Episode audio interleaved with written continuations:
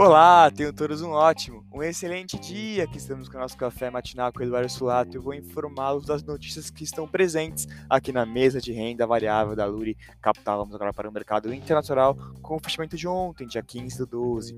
S&P 500 fechou em queda forte de 2,79%, DXY fechou em alta de 0,95% e o Tesouro Americano fechou em alta de 0,62%.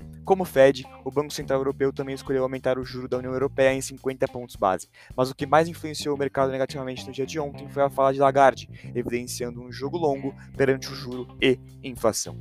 Indicadores do mercado internacional para o dia de hoje, dia 16 do 12, PMI composto da União Europeia às 6 horas da manhã, CPI da União Europeia às 7 horas da manhã e PMI composto dos Estados Unidos às 11h45 da manhã.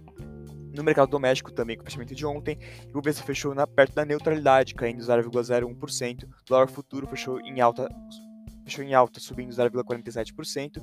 E o juro aqui no mercado doméstico fechou em queda de 1,70%. O mercado doméstico operou dividido no dia de ontem, com pressão externa negativa conforme risco de recessão global e inflação descontrolada, e com alívio positivo, com sinais de que a PEC evitaria gastos maiores pelo governo no radar doméstico, atenção com o quadro de risco fiscal presente no Brasil e com aumentos de inflação, tanto no mercado doméstico quanto no mercado internacional.